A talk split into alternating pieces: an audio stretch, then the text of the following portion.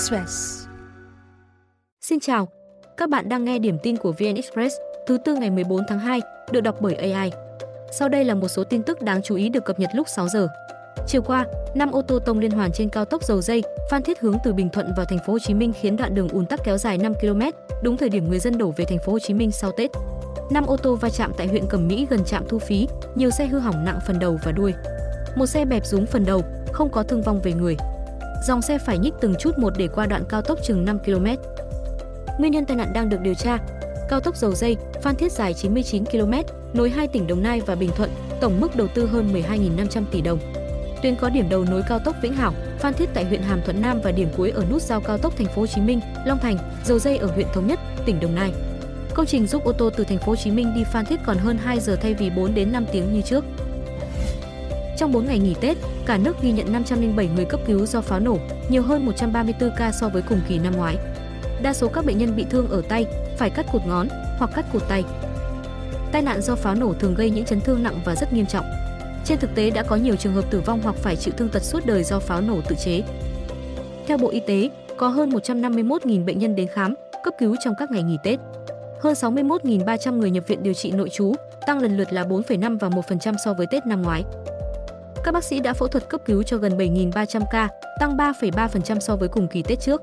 Riêng tai nạn giao thông có tổng cộng 9.920 ca khám, cấp cứu, giảm 14,4% so với cùng kỳ năm ngoái.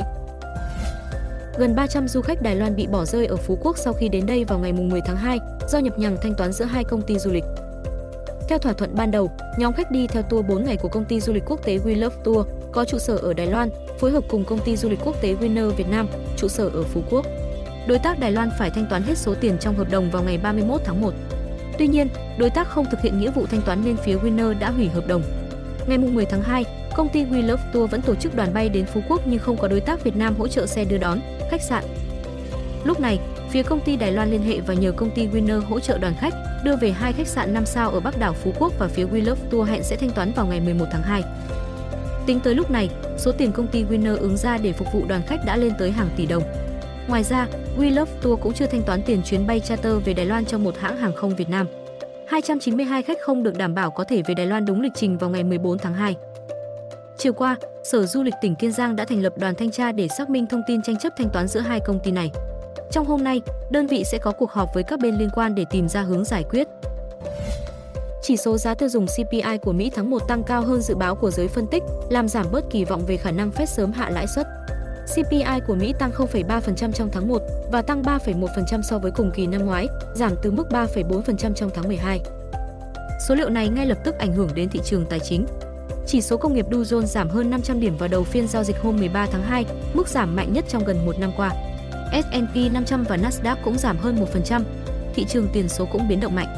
Bitcoin giảm gần 3%, xuống 48.600 đô la Mỹ chỉ trong vài phút. Giá nhà chiếm khoảng 1 phần 3 trọng số để tính toán CPI, đã tăng 0,6% trong tháng và 6% so với một năm trước.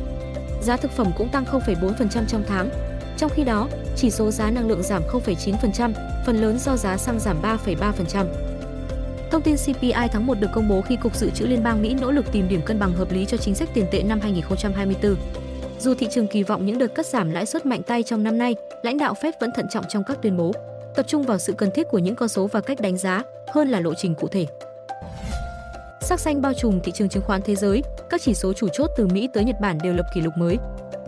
Chỉ số Nikkei 225 của thị trường Nhật Bản có thời điểm vượt mốc 38.000 điểm trong phiên giao dịch hôm qua, tăng hơn 3%, lần đầu tiên kể từ khi bong bóng tài sản vỡ năm 1990.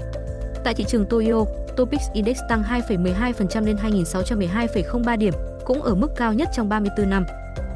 Các thị trường chứng khoán châu Á, Thái Bình Dương hầu hết đều tăng trong phiên giao dịch hôm qua như Hàn Quốc và Singapore. Chỉ số Kospi của thị trường Hàn Quốc tăng 1,12%, Kosdaq tăng 2,25%. Cả ba chỉ số chính của chứng khoán Mỹ đang tiến tới tuần tăng điểm thứ 5 liên tiếp, với S&P 500 và Nasdaq Composite lần lượt tăng 1,4% và 2,3% vào tuần trước. Tính từ đầu năm, S&P 500 đã tăng hơn 5%. Các nhà giao dịch đang hướng sự chú ý tới chỉ số giá tiêu dùng. Nhiều dữ liệu kinh tế quan trọng dự kiến được đưa ra trong tuần này, bao gồm số liệu tháng 1 về doanh số bán lẻ, sản xuất, xuất nhập khẩu, số lượng nhà ở mới và chỉ số giá sản xuất. Thông tin sẽ tiếp tục được cập nhật lúc 17 giờ.